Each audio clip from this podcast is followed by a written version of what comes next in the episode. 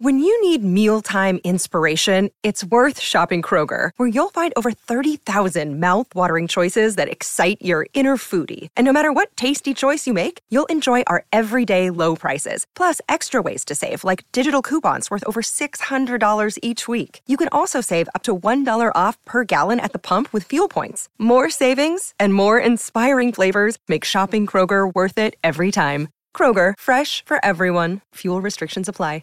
With threats to our nation waiting around every corner, adaptability is more important than ever. When conditions change without notice, quick strategic thinking is crucial. And with obstacles consistently impending, determination is essential in overcoming them. It's this willingness, decisiveness, and resilience that sets Marines apart. With our fighting spirit, we don't just fight battles, we win them. Marines are the constant our nation counts on to fight the unknown. And through adaptable problem solving, we do just that. Learn more at marines.com. Daniel Garb here with you on SEN Afternoons with thanks to sbsfence.com.au. Great to have your company.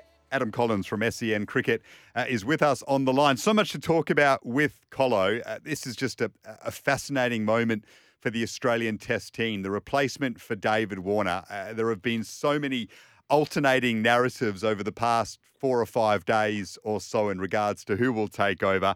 And I think we love that sort of stuff. I mean, there's too much controversy sometimes in sport. I reckon the average fan just loves talking about what's going to happen with their team and on the fields. And this stuff gets people talking more than anything else. Colo, it's good fodder, mate. As I say, hello and good new year to you. Happy New Year, Garby. Yeah, that's right. It's exactly that. I think that it's been one of those storylines which has evolved in the absence of wider comment from the decision makers. This is just, I think Jared Whately made this point on our coverage the other day. It's been allowed to play out organically, and that's allowed space, and it's allowed things to change. And the biggest intervention has been that Stephen Smith himself said after play on night 3 of the Sydney Test match that he's keen to do it. Now, that was an unusual opinion that I was advancing a couple of months ago, that maybe that would be a good fit. Steve Smith, give him one more challenge. I didn't for a second think that Smith himself would come to it. I thought that he'd be far more set in his ways and keen to stay on at number 4, where he's batted for the last 7 years. He's barely batted out of that place. Batted 3 for a time when he was captain in the early stage of his captaincy with great effect. But I didn't think he'd be the kind of guy who'd want to change things up too much. But he's proven me wrong there. He's fairly strident in his opinion that he wouldn't mind that challenge of going to the top of the list. And what that would do is free up Australia to bat Cameron Green at number 4. Yep. And that's ultimately where Green's going to bat, right? So if you take the bigger picture, the wider lens on this, is Australian cricket served better by Cameron Green getting his feet under the desk at number 4 now against the West Indies in a series they'll win handsomely, and onto New Zealand after that, and giving him 4 test matches ahead of India next year? Or are they better served by going with a specialist opener, so Bancroft, Renshaw, Harris-type character, and leaving Green out of the side for the rest of the Australian summer? So that's the tension, and that's the decision the selectors have to make. Yeah, I mean, you're right. It won't make too much of a difference against the Windies at home. They could bring in any number of players and they'll beat them comfortably. But then we've got New Zealand away in a couple of test matches, which will be a challenge. Basin Reserve in Wellington, 29th of February, that first test starts, and then in Christchurch on the 8th of March. So as easy as these 2 tests will be against the Windies, it's a chance to experiment a little and bed these players into familiar positions they're perhaps not as familiar with. It looks as if Green comes in no matter what, right? That feels like the more likely scenario from the outside, which you can understand if that call is ratified, considering the age structure of the team and the fact that he is 24 and so super talented. Well, look, he is very young and very talented, and they've invested a lot of time in him.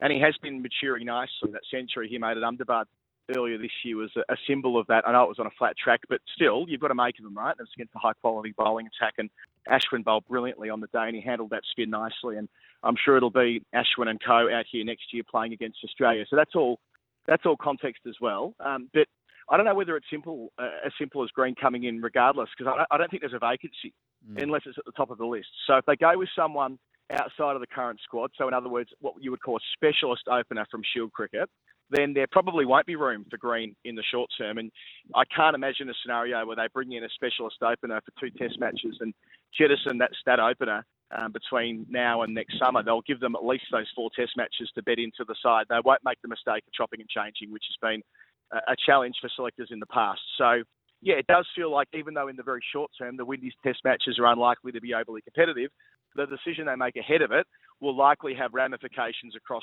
the next 12 months or so, with that high-profile marquee series across 5 test matches against India this time next year. So obviously, if Green comes in, it means that Smith goes up to open. So that would be the move.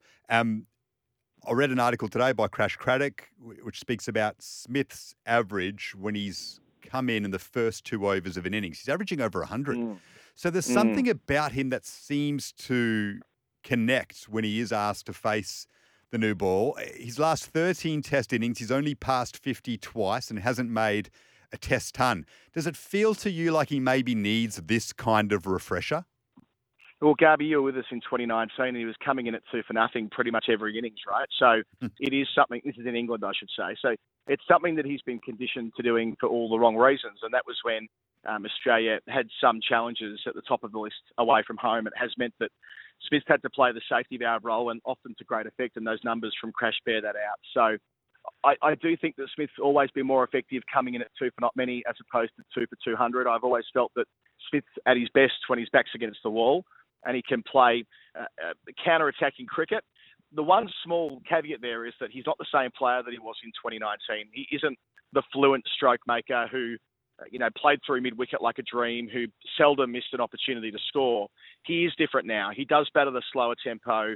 He is more attritional in the way he accumulates runs, and he does occupy the crease in a different kind of way.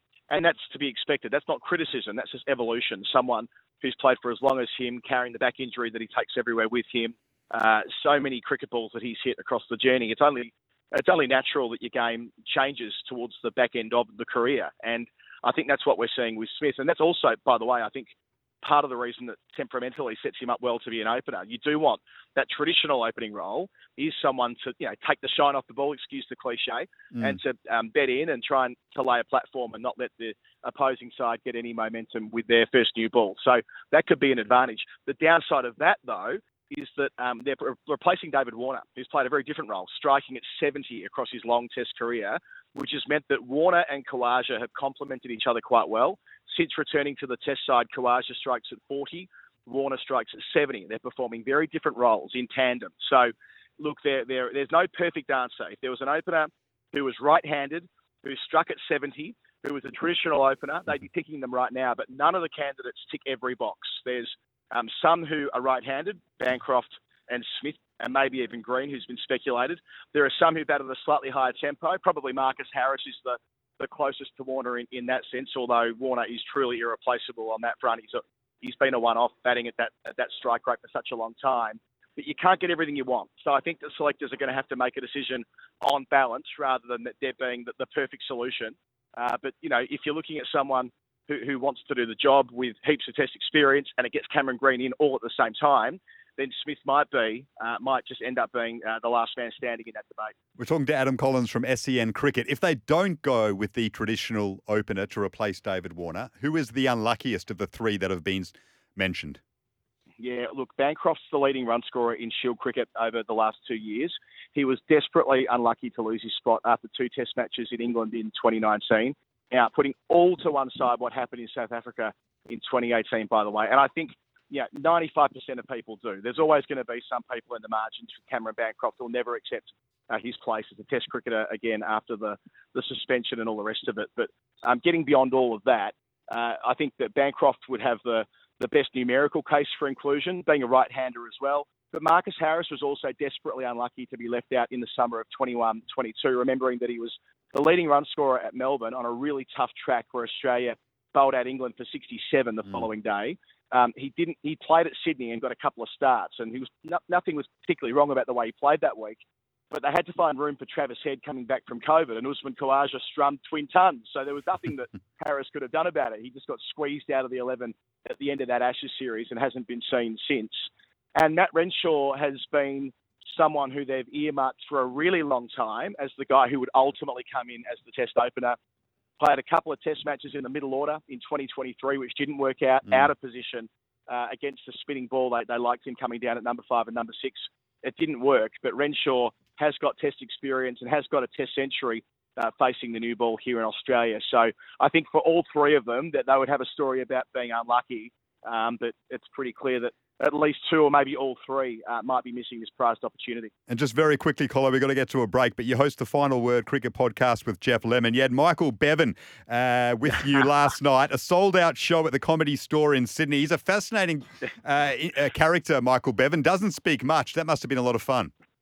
He was brilliant. Yeah, we were around the corner from the SCG over in the old Fox Studios there, and Bevo on form, kind of vulnerable at times as well, very honest, very funny, very dry. And yeah, our audience loved hearing from him because you're right, he doesn't talk an awful lot about his career, but he was a fabulous guest. And yeah, it was great to have him part of our Final Word show. We'll try and release some of it on the podcast feed. Not all of it, but we'll try and release some select edits on the podcast feed at some stage this week. And that's timely ahead of a test series against the West Indies, because we all remember what Michael Bevan did against the Windies that night at the SCG all those years ago. Adam Collins from SEN Cricket, thanks so much for your insights, mate. Cheers, Garby. Go well, mate. Let us know what you think about that. What should the Australian selectors do? 0457 736 736. Who should get the nod to replace David Warner at the top of the order? Back with more soon.